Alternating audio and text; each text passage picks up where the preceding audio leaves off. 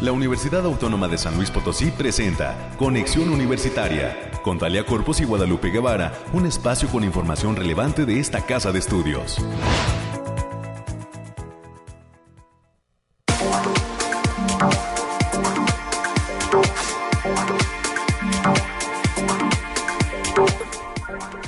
Mañana de lunes ya es 10 de octubre del año 2022. Muy buenos días a todas las personas que nos permiten hacerles compañía en estos micrófonos, los de Conexión Universitaria. Soy Talia Corpus. Estoy muy contenta de estar de regreso a la conducción después de un fin de semana, eh, pues pasado por un poco de lluvia y frío, ¿no? Eh, tuvimos que permanecer en casita y bueno, pues ya nos eh, estamos de regreso en las actividades ordinarias. Gracias a usted por acompañarnos en las frecuencias de Radio Universidad como cada mañana en el 88.5 de FM, 1190 de AM con cobertura en la ciudad capital y además el 91.9 FM, nuestra tercera radiodifusora que tiene como sede la ciudad de Matehuala y nos permite llegar a diferentes espacios del altiplano potosino y al sur del estado de Nuevo León. No podemos dejar de mencionar a quienes lo hacen a través de la maravilla que es el Internet en radio y televisión.uslp.mx y a quienes también de manera diferida escuchan nuestro podcast en el canal UASLP en la plataforma de Spotify. Cada mañana, de lunes a viernes, colocamos ahí también nuestro producto por si en alguna ocasión no tiene oportunidad de escucharlo, bueno, pues ya lo sabe, ahí también nos encuentra. Son las eh, 9 de la mañana ya con dos minutos. Es un fresco despertar de semana, inicio de semana. De nueva cuenta con un poquito de lluvia en la ciudad capital. Más adelante le traeré a usted el detalle del clima con el reporte que nos ofrece el Bariclim UASLP. Pero lo que sí les recomiendo pues es salir con los implementos necesarios si no ha salido todavía de casa para poder hacer frente a estas condiciones climatológicas hay que llevar su chamarra, el impermeable o el paraguas, ¿verdad? Por si llegan a registrarse un poco más copiosas precipitaciones pluviales. Le cuento en este sentido que eh, pues tenemos además nuestras secciones de siempre como diversos invitados que a lo largo de la siguiente hora estarán participando en nuestros micrófonos. Tal es el caso del maestro Óscar Fernández Pérez Tejada, quien es director de la Coordinación Académica Región Huasteca Sur. Él y la licenciada Patricia Flores Blavier, quien es directora de Fomento Editorial y Publicaciones, nos van a brindar los detalles de lo que es la realización de la sexta Feria del Libro UASLP en Tamazunchale, que el día de mañana arranca en esta región potosina. Un éxito, por cierto, la feria en Río Verde. Muchísimas gracias a todos los lectores y lectoras que eh, se acercaron para solicitar ejemplares. Gracias a ellos es un éxito la realización de las ferias del libro USLP en los municipios potosinos. Y bueno, pues ahora toca el turno a Tamazunchale. Eh, también le platico a usted que el licenciado Fernando López Serna, egresado de la licenciatura en Antropología de la Facultad de Ciencias Sociales y Humanidades, nos estará acompañando eh, para hablar acerca de su participación en el ciclo de conferencias titulado usos de la antropología social en los estudios de violencia, crimen y justicia. Esto será a las 9.30 de la mañana y em, a las 9.45 tendremos nuestra sección cultural, para lo cual eh, se va a abrir este micrófono a integrantes de Iris Producciones. Paola Angélica López Recendis, Brian Alejandro Montalvo Ponce y Mariana de Pablos Vélez López nos van a platicar sobre su participación en el quinto Festival de Cine UASLP, donde será proyectado su corto titulado El sueño de Macbeth. Así es que con esto y las secciones de costumbre daremos forma a la emisión del día de hoy, lunes 10 de octubre del año 2022 de Conexión Universitaria. Gracias a Ángel que hoy nos está acompañando en los controles técnicos a nuestro productor, el ingeniero Efraín Ochoa, que también ya está puesto para ser parte de este espacio de información, y a mi compañera Guadalupe Guevara, que en unos instantes más estará con nosotros para darnos y ofrecernos este reporte de las noticias universitarias. Son las nueve de la mañana ya con cinco minutos. No olvide que tenemos una línea de comunicación abierta para recibir sus sugerencias y comentarios. Nos puede llamar al 444 8 26 13 47 48 o en su caso dejarnos un mensaje en nuestra página de Facebook Conexión Universitaria UASLP. Iniciamos ahora.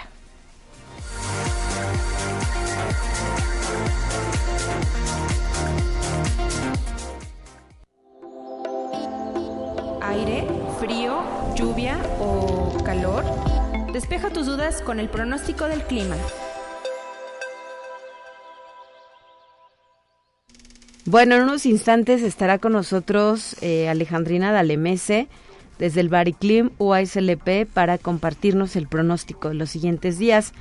Lo que eh, parece es que sí va a seguir el frío en territorio mexicano, así como ligeras precipitaciones pluviales para el caso de la ciudad de San Luis Potosí. No olvide además, si lo relacionamos con las cuestiones de salud, que eh, pues ya también se está llevando a cabo la campaña de vacunación contra influenza.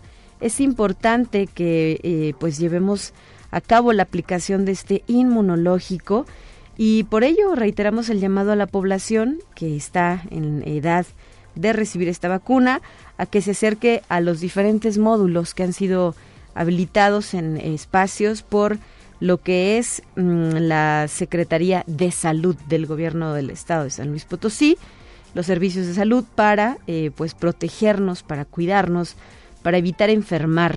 Este eh, pues es justamente es una de las invitaciones que hacemos a nuestra audiencia. Ya por ahí desde la semana pasada comenzó a circular la información en este sentido y hay eh, pues diversos espacios en los que se lleva a cabo la aplicación gratuita de esta vacuna contra la influenza. Y vamos ahora sí a los temas del clima. Bienvenida, muy buenos días Alejandrina. Qué gusto saludarte en este inicio de semana, Natalia. Te traigo el pronóstico más acertado en nuestro estado, que en esta ocasión consta del 10 al 11 de octubre. En general, para esta semana tendremos cielos mayormente nublados en la mayor parte del territorio nacional, con lapsos de sol de importancia vientos ligeros a moderados para la mayor parte del estado y estas condiciones se presentan debido a la entrada de un canal de baja presión asociada con un frente frío, el número 3, a una masa de aire frío en conjunto con la tormenta tropical Julia.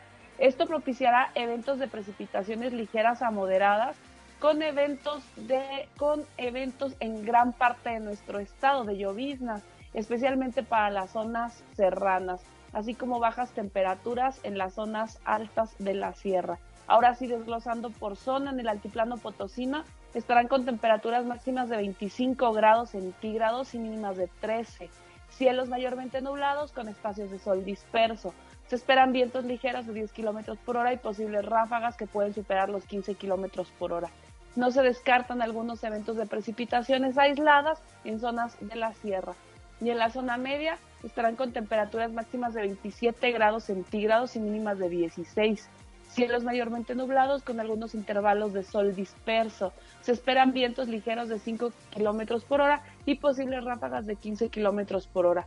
Habrá potencial de precipitaciones puntuales, principalmente en zonas de la sierra, para la mayor parte de este lunes. Y en la Huasteca Potosina estarán temperaturas máximas de 32 grados centígrados y mínimas de 21 cielos mayormente nublados con espacios de sol disperso, vientos ligeros de 5 kilómetros por hora y posibles ráfagas de 15 kilómetros por hora. También habrá potencial de precipitaciones puntuales generalizadas, especialmente en zonas de la sierra, la mayor parte de este lunes. Y en la capital potosina se presentarán temperaturas máximas de 22 grados centígrados y mínimas de 12, cielos mayormente nublados con espacios de sol disperso, vientos ligeros de 5 kilómetros por hora y posibles ráfagas de 20 kilómetros por hora. No se descartan algunas precipitaciones puntuales aisladas para este lunes, especialmente en zonas de la sierra. Y nuestras recomendaciones para estos días, Talia, es avisarles que continúa el factor de radiación ultravioleta en nivel bajo, por lo que se debe considerar no exponerse al sol más de 40 minutos consecutivos en horas de mayor insolación. También avisarles que hay que tener precaución por las bajas temperaturas sobre todo en la región del altiplano y centro, además en las zonas altas de la sierra de nuestro estado. Hasta aquí el pronóstico, Talia. Excelente, muchísimas gracias Alejandrina, saludos hasta el Bariclimo SLP y estaremos de regreso el próximo miércoles con más información. Bonito inicio de semana, gracias. Gracias, 9 de la mañana ya con 11 minutos y tenemos más.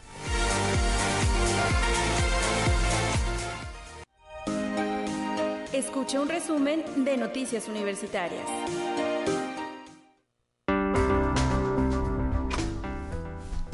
Hoy nos acompaña Guadalupe Guevara con el reporte de las noticias universitarias. ¿Cómo estás, Lupita? Muy buenos días. Con el gusto de saludarte, Talia, y a toda la gente que está pendiente de este espacio. Mandamos un saludo a mi compañera América Reyes, que hoy pues anda por ahí haciendo unas cuestiones más personales.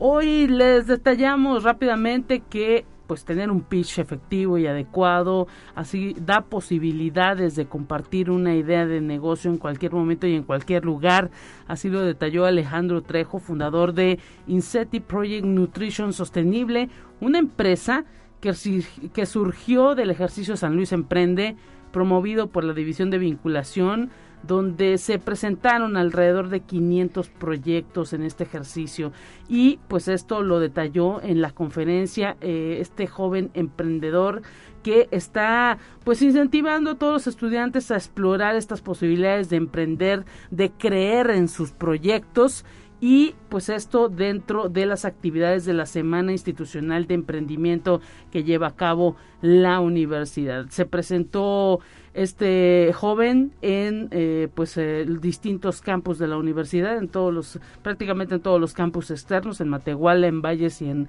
en Río Verde, en los campus foráneos. Todo un éxito, todo el ejercicio que llevó a cabo de pitch efectivo y pues eh, ahora sí que enhorabuena, esperemos que los estudiantes hayan entendido el mensaje para que ellos hagan crecer la economía de nuestro país y pues crean en sus proyectos. En más información, detallar también que saber qué significa para los egresados, docentes, trabajadores y estudiantes el haber circulado, haber pasado por las aulas de la Facultad del Hábitat es el objetivo de la convocatoria Ser y Estar en el Hábitat. Esta convocatoria busca recuperar la memoria de los 50 años de fundación de esta entidad de la USLP y pues está solicitando a todos aquellos egresados y pues personas jubiladas a que envíen videos, fotografías o algún escrito con las memorias de lo que representó haber estado en las aulas de la Facultad del Hábitat. Cumple 50 años y bueno, esta convocatoria completa, si es que la quieren conocer más detalladamente, la pueden consultar a través de eh, que es el portal, o a través de las redes de Facultad del Hábitat UASLP y simplemente les detallamos que el 21 de octubre de este año pues es la fecha límite para hacer entrega de videos, fotografías o escritos recordando el tiempo eh, de haber estado en la Facultad del Hábitat y enhorabuena por esos 50 años que cumple esa entidad. Y ojalá que la audiencia que nos esté escuchando y que conozca personas que han egresado de esta entidad académica pues nos ayuden a correr la voz para que manden sus experiencias, sus fotos, sus videos, sus textos y esto se convierta en una verdadera celebración con eh, todas esas generaciones que pasaron por las aulas de la emblemática Facultad del Hábitat. Creo que hasta quienes no estudiábamos ahí, en ocasiones nos eh, tocaba asistir a la zona universitaria a estudiar inglés, por ejemplo, en mi caso fuimos esa primera generación que nos tocó el DUI y ayer en las clases y esto nos permitió pues conocer estudiantes del hábitat eh, con quienes entablamos una excelente relación de amistad y por ello mismo nos tocó disfrutar de estas instalaciones y de este espacio universitario tan único y tan particular. Así es que reiteramos, Lupita, esa invitación para que todas y todos participen de la convocatoria. Así es, la fecha límite 21 de octubre. Y bueno, decir también que esta universidad, a través de la Facultad de Medicina, en colaboración con la Embajada de Francia en México y el Instituto Pasteur de la Universidad de Queens y ah, también el COPOSIT, llevaron a cabo el simposio de enfermedades infecciosas epidémicas y emergentes en la Facultad de Medicina. Y el rector de la universidad, el doctor Alejandro Javier Cermeño Guerra, destacó pues la diversidad de entidades que organizan este evento y añadió que la ciencia ha cambiado de manera radical en los últimos años luego de pues avances en diversas áreas. Y dijo ha sido gracias a todo el trabajo interdisciplinario y colaborativo que se ha dado por todo el mundo. Y bueno, detallar también que esta casa de estudios va a conservar dos bienes patrimoniales que pertenecieron al doctor Francisco de Asís Castro, eh, un estudiante, fue un estudiante sobresaliente del seminario guadalupano Josefino allá por los años de 1874 y 1892. Ahora este patrimonio se integra a la institución, a la USLP, y hubo una donación que comprende documentos personales, así como un fósil denominado Guadriella, que pues tiene una antigüedad de más de 100 años y que fue localizado en 2005 en Grecia a una altitud de 850 metros. El origen de este fósil habla de los primeros vertebrados y este fósil se integra al, patrimonio del museo de sitio de esta universidad. Así que pues pronto también podremos ver exhibida esta pieza en el museo de esta casa de estudios, Talia. Y gracias a la familia Matalucio que llevó a cabo estas donaciones, Lupita, para acrecentar el patrimonio universitario y el patrimonio también de la humanidad. Como bien lo refieres, muy pronto los podremos apreciar. Eh, hay fotografías ya en nuestras redes sociales oficiales de la USLP y algunos medios de comunicación también llevaron a cabo la difusión de este material. Por si usted quiere saber más o menos cómo se ven, bueno, pues ahí están las imágenes. Busque nuestra página noticias.uslp.mx y ahí va a encontrar este material al que hacemos referencia, Lupita. Así es, y bueno, decir también que ya está todo listo para que hoy arranque el quinto Festival de Cine de esta Casa de Estudios. Se va a llevar a cabo hasta el próximo 4 de octubre, a partir de hoy. Y bueno, un escaparate que permitirá difundir el séptimo arte de México a través, pues usted lo sabe, hay un atractivo uh, programa que está contemplando invitados, películas, documentales, cortometrajes, charlas, talleres y la entrega de un reconocimiento que será a la primera actriz Julieta Gurrola luego de 40 años de trayectoria artística en teatro, cine y televisión. Y bueno, este evento de la entrega del premio será el próximo viernes 14 a las 19 horas en el patio del edificio central y va a contar con la presencia, por supuesto, de la Orquesta Sinfónica Universitaria y la cantante Cecilia Toussaint estará presente aquí en San Luis Potosí el próximo 14 de octubre. Por lo pronto, hoy, cerca de las 19 horas, las 7 de la noche, arranca el Festival de Cine con el filme La Civil de la directora Teodora Mihai. Y bueno, estará exhibiéndose esta película en el patio del edificio central a partir, le digo, de las 7 de la noche. La entrada es totalmente libre y acudirá la actriz mexicana Arcelia Ramírez. Así que, Talia, pues todos listos para el cine hoy por la noche. Así es, Lupita, y que sigan las redes sociales oficiales, Festival de Cine UASLP, en, eh, están en Facebook. UASLP. Están en Facebook y están en Twitter también, Cultura UASLP, Cine Club UASLP y por supuesto las de la Universidad Autónoma de San Luis Potosí. Esta semana todos estaremos enfocados en llevar a cabo la difusión y la publicación de toda la información relativa a este gran evento como lo es el Festival de Cine que nuestra institución lleva a cabo a través de lo que es la Secretaría de Difusión Cultural que encabeza la licenciada Cintia Vallemid y eh, también como directora de este evento la licenciada Marta eh, Márquez. Así es, saludos a ellas y enhorabuena porque ya llegó el momento, ya hoy es el día. Arrancan talleres, arranca eh, la proyección de películas, vendrá muestra de, de cortometrajes, premiación también, charlas, mañanas creativas, entre otras cuestiones. Son las 9 con 20, Lupita, te quiero agradecer tu presencia. Gracias.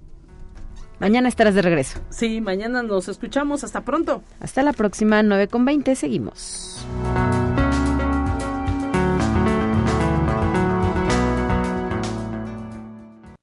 Te presentamos la entrevista del día. Ya está en la línea telefónica y nos acompaña desde la Coordinación Académica Región Huasteca Sur, lo que es nuestro campus Tamazunchale, el eh, director de esta entidad. Se trata del maestro Oscar Fernando perdón, Oscar Fernández Pérez Tejada. Muy buenos días, maestro. Muy buenos días, muy buenos días, a las órdenes. Saludos desde Charlie. Muchas gracias. Sabemos que ya eh, la Dirección de Fomento Editorial y Publicaciones está preparando todos los detalles para que el día de mañana arranque de manera formal la sexta feria del libro UASLP en Tamazunchale. ¿Qué nos puede decir sobre la expectativa que hay respecto a este evento y pues hacer esa invitación a que el público que vive en la zona esté presente ahí en la plaza principal de este municipio? Pues sí, sí, fíjate que muy contento, muy contento porque pues después de estos dos años que, que eh, por motivo de la pandemia no, no pudimos tener la feria acá, este regresa, regresa y este y pues con altas expectativas, tengo conocimiento que la Huasteca Sur y Tamazunchal es una muy buena plaza y, en este tenor cuando platicamos con la maestra Patricia pues eh, nos encantó la idea, poder coordinar todo ello, nos acercamos a las autoridades municipales y también muy contentos de, que esto podamos recibirlo. Efectivamente, hoy andaremos por ahí en toda la logística de colocación y mañana estaremos arrancando esta feria eh, acá en la Huasteca Sur, número 6. Sí, y eh, estaremos esperando o esperaríamos que no solo los estudiantes universitarios, sino también el público en general de todas las edades vaya y adquiera los ejemplares que le hagan falta. Así es, así es. El, ayuntamiento nos está ayudando también con la difusión para toda la población en general y, esa ha sido la, invitación que hemos estado realizando, que, no solo son ejemplares para la comunidad universitaria, sino que es ahí una gran diversidad y pues es una excelente oportunidad de que puedan acudir y que puedan este, adquirir los ejemplares del interés y además pues con, precios muy por debajo de lo que de manera normal pudieran estar en el mercado. Gracias, maestro. Si te parece, voy a recibir también a la licenciada Patricia Flores Blavier, directora de Fomento Editorial y Publicaciones de la librería UASLP, que es la entidad eh, responsable de la organización de este evento, la sexta Feria del Libro UASLP en Tamazunchale. ¿Cómo estás, Pati? Muy buenos días, bienvenida. Hola, ¿cómo estás? Buenos días. Eh, creí que estábamos al aire hace un momentito, pero, pero bueno, estamos listos. Gracias. Talia Corpus, me da mucho gusto saludarte. Igual, por supuesto, al auditorio de Radio Universidad. Eh, eh, reemprendemos este proyecto de las ferias regionales. Venimos de una feria muy exitosa en Río Verde, nos fue muy bien en términos de asistencia de público, de venta de libros. Ahora vamos a Tamazunchal. Eh, esperamos que el clima sea benévolo con, con nosotros, porque está muy lluvioso. Dice, bien dice el director de la unidad académica Tamazunchal, el doctor Oscar Pérez Tejada, dice, en Tamazunchal cuando llueve como si abrieras una llave y no la puedes cerrar. pero, bueno, pues la idea es que van más de cinco mil ejemplares, muchos de ellos de literatura infantil y juvenil, a precios razonables, digamos, hemos buscado que nuestros distribuidores nos surtan material a precio a un precio módico para que la gente pueda acercarse a los libros cual llevamos material para eh, estudiantes de grado, de posgrado, material especializado. Eh, hemos seleccionado una gran cantidad de títulos, en total son aproximadamente 4.800. Ok. Los que nos pueden, volúmenes más bien, que nos pueden eh, ayudar a ofrecerle al público de la región, pues materiales accesibles, interesantes, y sobre todo que les sean útiles para su espectro personal y por supuesto para su espectro académico. Muy bien, ¿cuándo inicia la feria? Creo que nos ha faltado decir las fechas de realización de este evento, Patti. Iniciamos mañana y eh, mañana martes iniciamos, inauguramos a las 12 del día con la presencia del el director de la unidad académica de Tamazunchal, el doctor Oscar Pérez Tejada, y también con la presencia de autoridades de la presidencia municipal que nos están apoyando para la realización de este evento y concluimos el domingo. Eh, la idea es hacer una feria corta, breve, pero porque el clima no nos va a ayudar mucho. Eh, el clima va a variar hasta dentro de unos 10 días. Entonces, bueno, pues esperamos que en el transcurso de estos días precisamente, pues podamos hacer funcionar la feria, sobre todo porque está ubicada en la plaza principal, en el, en el jardín de Tamazunchale, frente a la presidencia municipal, ahí vamos a estar instalados. Y entonces, bueno, pues es un evento al aire libre, de acceso, por supuesto, gratuito a todo público. Habrá eventos culturales, habrá todo tipo de actividades, pero sobre todo lo que habrá son libros. Perfecto. De 10 de la mañana a 8 de la noche horario corrido, ¿verdad? Es el horario que ustedes manejan en las ferias. Pati. Así es. Iniciamos tempranito, no muy tempranito porque no es eh, del agrado del público, pero de 10 de la mañana a 8 de la noche. Ahí y, ¿Y cuáles son las facilidades de pago para la comunidad USLP de la zona Huasteca Sur?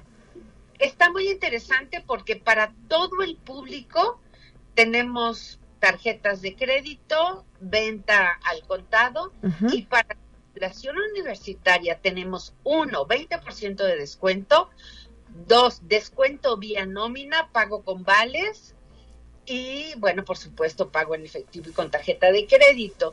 Entonces es muy cómodo tener este sistema de descuento vía nómina, que no es un descuento de jalón, sino que es un descuento que se dan, va dando, eh, llamémosle de cada quincena, entonces resulta muy cómodo y resulta accesible para el público universitario. Muy bien, muchísimas gracias, licenciada Patricia Flores, por contestar esta llamada, directora de Fomento Editorial y Publicaciones. Esperamos y sabemos que la feria será un éxito con todo y las condiciones climatológicas. Ojalá que el público no deje de acercarse y de llevarse a casa esos ejemplares que sean de su agrado. Pues estamos saliendo ya en un momentito más y pues te estaremos contando cómo va la Feria del Libro de Tamazunchal.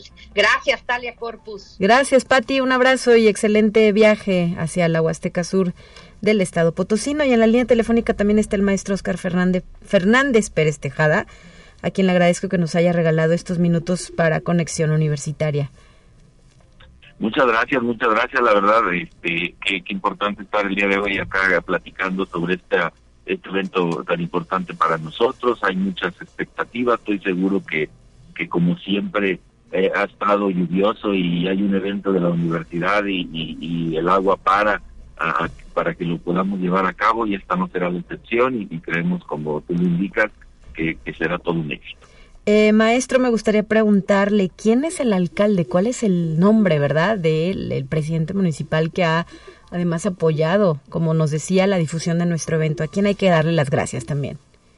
Sí, sí, efectivamente, pues un agradecimiento profundo al ingeniero José Luis Mesa Vidales, alcalde de, de Tamazulchale, que, que además pues es egresado de nuestra máxima casa de estudios este, de ingeniería y, y siempre, siempre la verdad que hemos acudido con él inmediatamente, este, pues como egresado nos apoya y en este tenor pues le dio mucho gusto que pudiera estar la Feria del Libro en Tamazunchale. A él le tocó la, la número 5 siendo funcionario público y hoy como alcalde pues, pues, sin lugar a dudas pues nos está ayudando, nos está ayudando bastante y estará presente el día de mañana por ahí en la inauguración dirigiendo unas palabras a, a los asistentes. Perfecto, muy bien, pues muchas gracias de nueva cuenta y felicidades por sumarse a estas iniciativas que promueven el gusto por la lectura, por los libros, para todas las edades, ya lo hemos dicho, desde niños hasta temas más específicos relacionados con las carreras que se cursan en el campus y en literatura para el público en general. Gracias, maestro Óscar Fernández Pérez Tejada,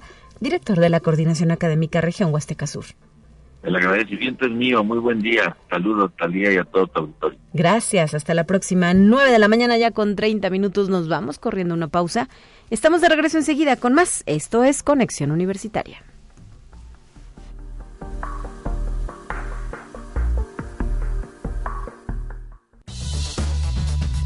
Vamos a una breve pausa. Acompáñanos.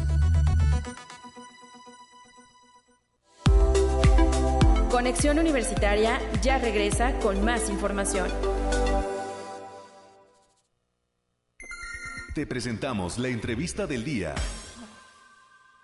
Para continuar esta mañana con la presencia de invitados en Conexión Universitaria, saludo y doy la bienvenida al licenciado Fernando López Serna, quien es egresado de la Facultad de Ciencias Sociales y Humanidades, específicamente de la licenciatura en Antropología, y está a punto de participar en un evento que lleva por título Noveno Ciclo de Conferencias, los usos de la antropología social en los estudios de violencia, crimen y justicia. Bienvenido, gracias por estar acá. ¿Qué tal? Buenos días, ¿cómo estás? Ahora sí que estamos aquí en contigo acompañándote. Este es un gusto y un honor volver aquí a, a, San Luis, ahora en este tipo de eventos que nos invitan como egresado. Este es un gusto volver a casa, diríamos aquí, es un gusto volver a casa. Y lo dices porque ya nos enteramos que andas un poco lejos del centro del país. Radicas ahora en Chiapas. Sí, ahora sí que estamos allá en el Instituto de Chiapas, en lo que es INFA. Estamos allá apoyando en el instituto, en la universidad. Ahora nos toca representar el INFA. Pero ahora es un gusto volver aquí a, a nuestra máxima casa de estudios. Ahora sí en el centenario, caminos al centenario. Ahora sí que nos toca dar una plática motivacional a los chicos, de, principalmente de antropología social uh -huh. y criminología. Eh, ¿De qué generación eres, Fernando? Si se puede saber, Claro ¿verdad? que sí. Somos generación 2017, somos generación 2017 de antropología social de aquí de la Autónoma. En, egresaste en el 21, entonces. Sí, sí, sí. Ahora sí que fresquecito, aquí andamos, pero ya como llegamos, nos fuimos, nos fuimos para Chiapas y después regresamos aquí a San Luis a apoyar. Y el título de tu charla es Metodologías, metodologías antropológicas aplicadas para investigaciones criminológicas, ¿verdad? Sí, efectivamente. ¿Cómo te especializaste en esto? Principalmente con las investigaciones que nos dieron aquí en la Facultad de, de Humanidades, como nos dieron etnografía. Yo dije desde, desde un principio, dije, va, vamos a cambiar un poquito de los temas de indigenismo, uh -huh. vamos a temas actuales, que es la criminalidad. Uh -huh. Por eso desde un inicio dije, no, pues esta plática debe que ser un poquito motivacional para los chicos de lo que es una nueva metodología, una metodología que tenemos que ir a campo, a esos lugares donde los investigadores nunca han ido. Porque hemos leído muchos libros, pero ya son de 1995 al 2000. Uh -huh. Pero ahora faltan libros actuales, cómo hacer práctica de campo en ese tipo de contextos. ¿Y cómo se desarrolla la antropología con la criminología? Pareciera que no puede, no, no son, o, no hay punto de, de engrane, ¿no? De, de, trabajo conjunto, pero tú hoy nos vienes a decir sí, y sí existe y sí se está haciendo, ¿no? Sí, ahora sí que de un inicio la criminología nació gracias a la antropología. Ahora sí que es la hija de lo que es la antropología, ya que en un congreso de, de antropología social Ajá. nace lo que es la, la antropología criminológica, que da paso después a lo, a lo criminológico. Y en tu caso, ¿cómo llegaste a este Instituto de Formación Académica INFA y Sociedad Mexicana de Criminología? Principalmente yo llego al INFA gracias a un contacto que me hacen llegar por una investigación, ya uh -huh. que hay muy pocos jóvenes que les interesa este tipo de, de, investigaciones. Mucha gente no le gusta hacer esas investigaciones, claro está, por el tipo de riesgo que podemos tener nosotros como investigación, ya que vamos al lugar de los hechos, vamos al lugar con las personas, vamos a interactuar con las personas. Es por eso que la gente no le llama la atención o tiene miedo de que uh -huh. suceda algún peligro, pues gracias a Dios estamos aquí en San Luis, estamos aquí vivos platicando contigo. claro, y entonces tu desarrollo profesional ha sido allá en Chiapas. Allá en Chiapas y aquí en San Luis y también en diversas partes de la de la República, como andamos también con la apoyando desde la parte de antropología forense, como yo soy especialista en antropología forense, uh -huh. de parte del INFA, ahora sí que ahí nos hicieron el contacto para que estuviéramos apoyando en diferentes tipos de casos de alguna osamenta, en alguna fosa clandestina, nos toca apoyar a nosotros. Y desafortunadamente, pues desde hace ya más de una década, eso es una realidad en México, ¿no? Que inclusive cada vez es más visible. A lo mejor antes pasaba, pero no todos lo sabíamos o no todos estábamos enterados. Y hoy esto pues sucede de manera recurrente en nuestro país. Sí, lamentablemente diremos acá, este, México ya es una fosa clandestina a nivel tamaño grande. O sea, ya en cualquier lado encontramos, antes era como tú comentabas, antes era muy extraño decir, ya encontramos una fosa, encontramos un cadáver, pero ahora es algo ya común. Uh -huh. Ya en esta semana pasó un hallazgo en el río Españita, decimos, hombre, antes era muy extraño, ahora es como cotidiano, lamentablemente. Uh -huh. Pero así, ahora sí que, volviendo un poquito al tema, este, ¿cómo relacionar la antropología con la criminología?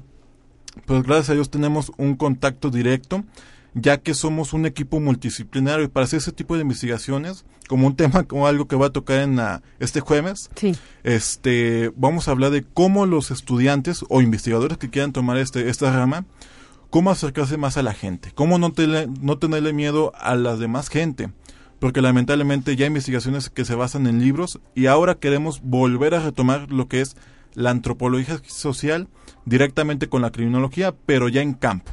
Ya dejando un poco de lo que son los libros, ir directo a, con nuestro informante, con nuestra información fresca, que es las personas con las entrevistas. Muy bien, y recuérdanos dónde se va a llevar a cabo esta charla, día, hora y lugar, para que pues los por lo pronto los estudiantes, ¿verdad? Anoten la fecha y estén ahí participando. Sí, ahora sí que los invitamos este jueves, que es 13 de octubre del 2022 a las 13 horas a 14 media hora.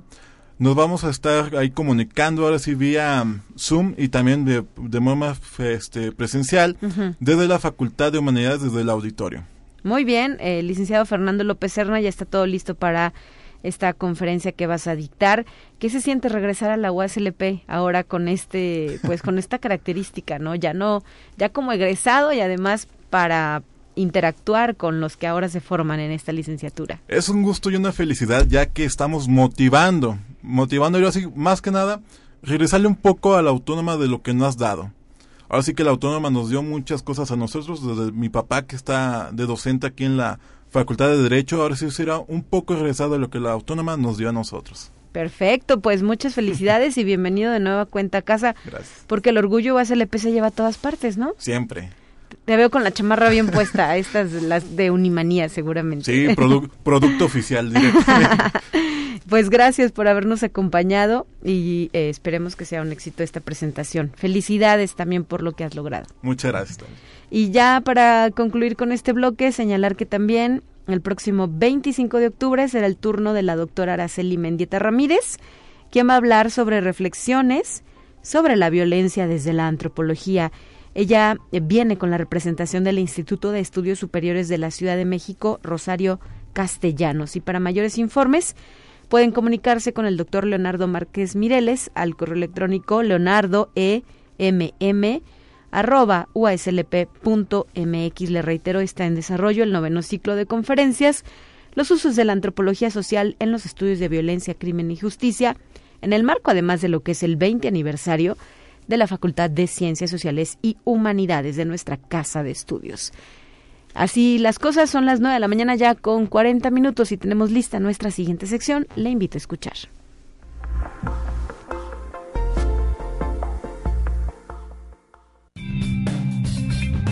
Entérate qué sucede en otras instituciones de educación superior de México.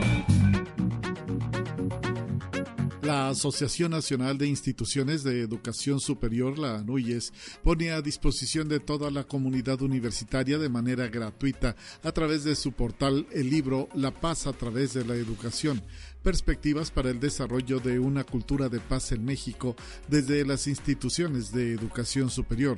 La descarga es totalmente gratuita y es una obra que busca abonar en la cultura de la paz que debe tomarse en la educación universitaria. Conexión Universitaria.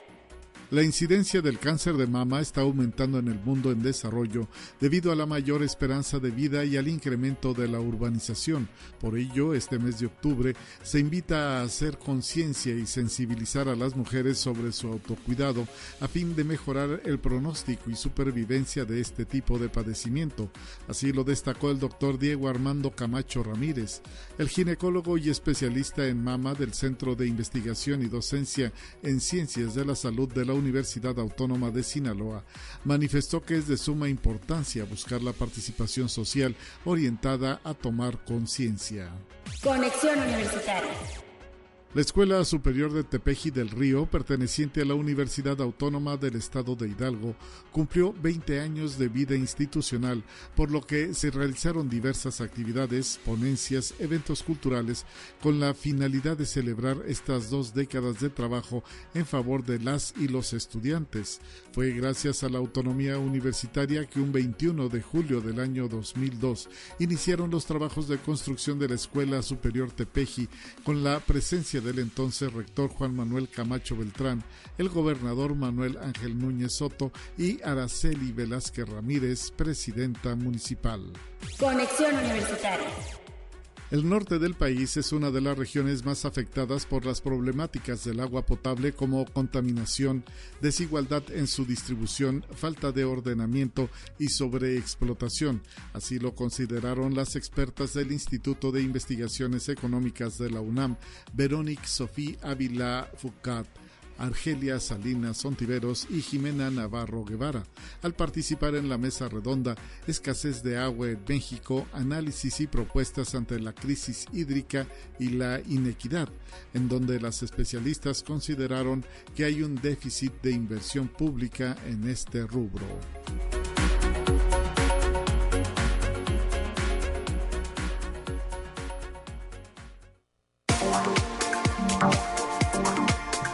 9 de la mañana ya con 43 minutos. Queremos mandar muchísimas felicitaciones a la maestra Ana Neumann.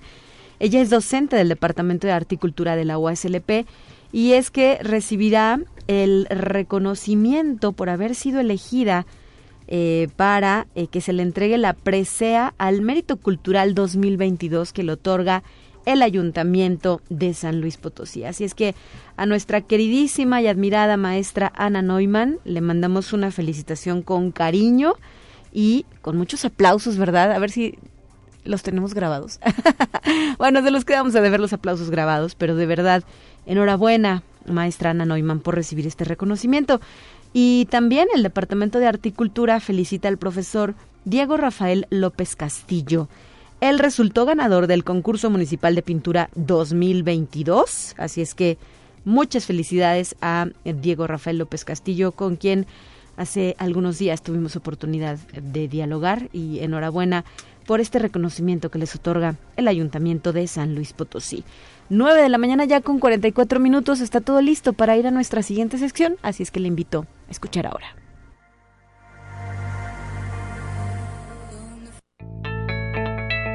La UNI también es arte y cultura.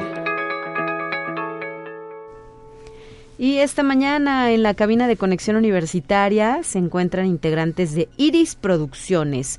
Saludo a Paola Angélica López Recendis. ¿Cómo estás, Paola? Buenos días. Hola, buen día, muy bien, gracias. A Mariana de Pablos Vélez López. Hola, ¿cómo hola, estás? Hola, buenos días y también a Brian Alejandro Montalvo Ponce, quien ya se encuentra en cabina. Bienvenido. Hola, muy buenos días, muchas gracias. Ustedes están eh, pues ya listos para participar en nuestro quinto Festival de Cine UASLP con la proyección del cortometraje titulado El sueño de Macbeth. ¿Quién nos platica cómo eh, pues se llevó a cabo este proyecto eh, y pues qué expectativas hay de la participación dentro de este evento?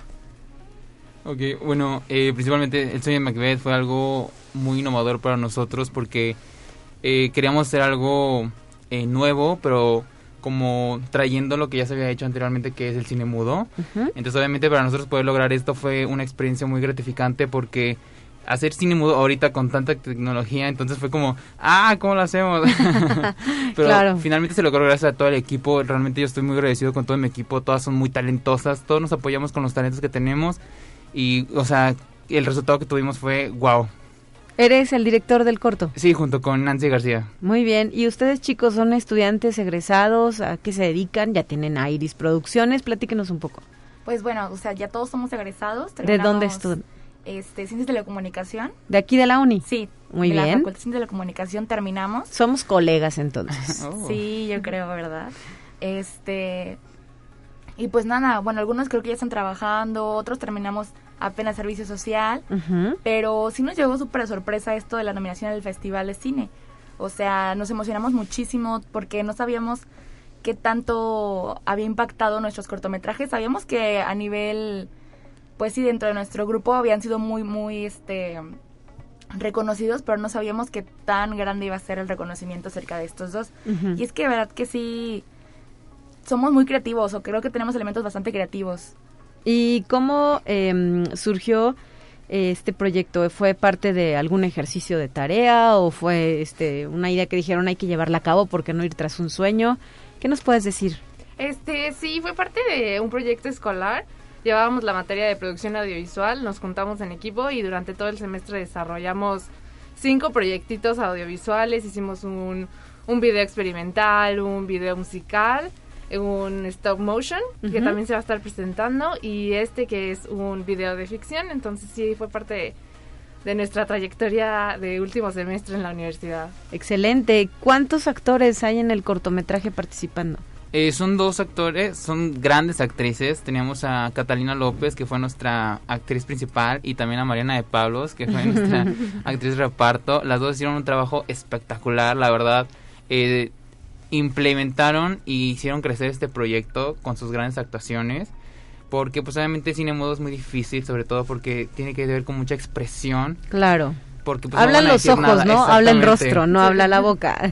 Exactamente, y la verdad dirigirlas fue súper fácil porque las dos acataban muy bien las indicaciones que les daba y también mi, mi compañera directora Nancy García. Entonces fue muy, muy padre porque pues tanto ver el resultado de ellas como de, de nuestras indicaciones fue muy gratificante. ¿Cuánto dura el corto y cuánto tiempo les llevó eh, realizarlo, no? Porque pueden ser 10, 5, 15 minutos, pero son a lo mejor meses o semanas de trabajo arduo. La verdad es que el corto salió muy rápido, o sea, en un día lo creamos, el- la idea va a ser. Ajá. O sea, guion, etcétera, todo ese tipo de cosas. Pero el grabarlo sí nos tomó que unos tres días aproximadamente. O sea, sí fueron todo el día estar grabando y mucho cansancio y mucho esfuerzo, mucha paciencia, pero se logró como en tres días acabarlo y nos quedó muy padre, la verdad. Y después vino la producción, ¿verdad? La postproducción. Ujú. De esa parte ya nos ayudó también Nancy y Fersi. Fer, ajá. Fer, Fer, nuestra otra compañera del equipo. Sí. Se encargaron de la parte de, de edición y incluyendo este esta parte de, del eh, formato cuadrado, eh, los subtítulos, toda esta parte de edición también fue complicada y pero quedó muy para el resultado. Estamos Y más que nada, los, o sea, se fueron varios días porque fueron diferentes locaciones. O sea, Ujú. eh, grabamos en un estudio de danza gracias a, a Daura, que nos prestó su estudio tan bonito que tiene para poder grabar las escenas principales.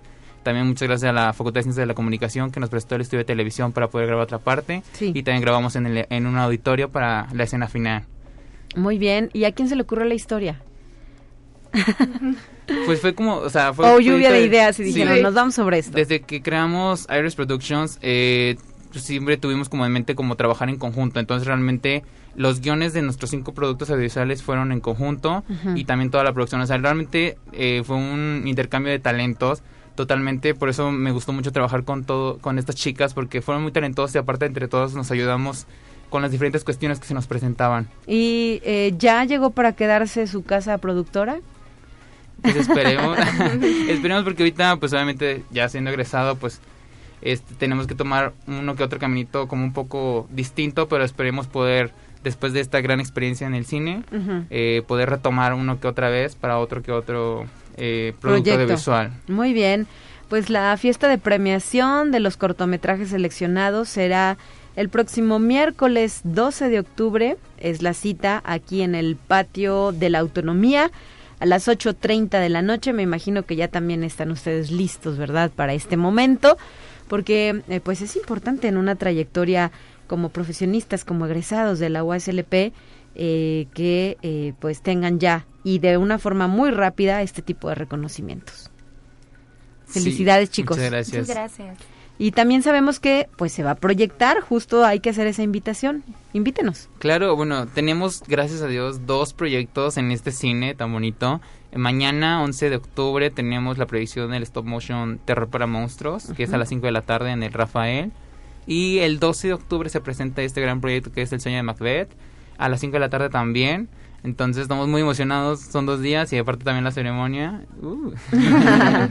Excelente. Mañana, 11 de octubre, 5 de la tarde, Auditorio Rafael Nieto. Recordar que todas las actividades eh, de proyección de películas, charlas y mañanas creativas no tienen costo dentro de nuestro festival, quinto Festival de Cine USLP, que arranca el día de hoy. Y eh, como bien lo referías, el 12 de octubre. El 12 de octubre tengo aquí el cartel y dice que es también a las 5 de la tarde, ¿verdad? Esta eh, proyección de El sueño de Macbeth. Pues no me resta sino agradecerles que nos hayan acompañado y felicitarlos por el resultado de su esfuerzo y su dedicación. Quizás no se imaginaron que iba a pasar esto, pero está sucediendo y eso es lo mejor, ¿no? Es lo mejor, definitivamente. Sí, claro. Muchas felicidades, chicas. Muchas gracias. Muchas gracias. Felicidades. Gracias. Bueno, pues de esta manera llegamos al final de nuestra sección de cultura. Le reitero que si quiere saber más sobre el Festival de Cine UASLP, lo busque en Facebook, en Twitter, ya se encuentran las redes sociales oficiales llevando a cabo la divulgación de todo este material relativo a nuestro gran evento que inicia el día de hoy con la presencia de la actriz Arcelia Ramírez en el patio del edificio central y eh, concluye el próximo viernes con la premiación eh, que se hará a la primera actriz mexicana Julieta Egurrola en el Inter estos días, películas, charlas y demás dentro de este quinto Festival de Cine UASLP. Son las 9 de la mañana ya con 52 minutos, estamos a punto de despedirnos. Lo vamos a hacer ahora con nuestra última sección. Los temas de ciencia están listos para escuchar. Eh, soy Talia Corpus, me despido a nombre de todo el equipo que hace posible Conexión Universitaria y mañana estará de regreso en la conducción de este espacio de noticias mi compañera Guadalupe Guevara. Que sea un excelente lunes 10 de octubre para todas y todos. Hasta la próxima.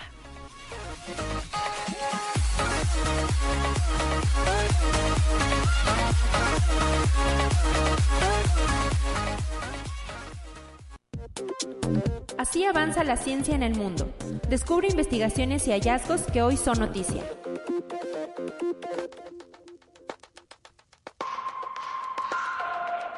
Un astrofotógrafo en Arizona captó la espectacular imagen de una enorme columna de plasma eyectada o expulsada del Sol. La foto compuesta fue creada con cientos de miles de imágenes obtenidas durante varias horas usando un telescopio especialmente modificado con múltiples filtros.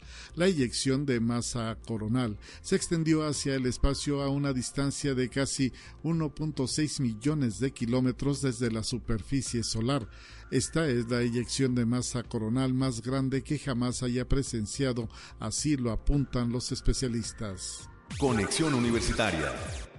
El explorador web más popular del mundo, Google Chrome, lidera el ranking de los navegadores con más vulnerabilidades en su seguridad, según un estudio publicado esta semana por Atlas VPN. El informe, basado en la base de datos de vulnerabilidades VulDB, se descubrieron 303 fallas de seguridad en Chrome desde el pasado primero de enero hasta el 5 de octubre. En segundo lugar, se encuentra Mozilla Firefox con 117, seguido de Microsoft Edge con 103. Por otro lado, el navegador Safari registró uno de los números más bajos en años, con 26 fallas documentadas en lo que va de este 2022. En tanto, Opera no ha tenido ni una sola falla este año. Conexión Universitaria. El robot humanoide Ameca, desarrollado por la compañía británica Engineered Arts, mostró sus habilidades en un reciente video difundido por la empresa. Ameca se coloca junto a un joven al que llaman Chen. El voluntario mira un teléfono con la aplicación ARKit que captura el movimiento facial del humano, lo mapea y transmite en tiempo real las expresiones de su cara al rostro del robot. El objetivo es desarrollar las mejores capacidades expresivas, así lo detalla la compañía. El mes pasado, Ameca atrajo la atención de los medios al afirmar que los androides no suponen un peligro para la humanidad. Conexión Universitaria. Con 10 años y un coeficiente intelectual de 162, la mexicana Adara Maite Pérez se ha convertido en la niña más inteligente del mundo. Desde sus tres años se supo que es una menor muy especial. Ya terminó dos carreras, ingeniería en matemáticas, ingeniería industrial en sistemas y tiene un diplomado en ondas gravitacionales. Actualmente estudia una maestría en ciencias en ingeniería mecánica y ya piensa en hacer un posgrado en astrofísica en la Universidad de Arizona en Estados Unidos a invitación de la propia institución. Adara es autora del libro No te rindas y domina el español y el inglés.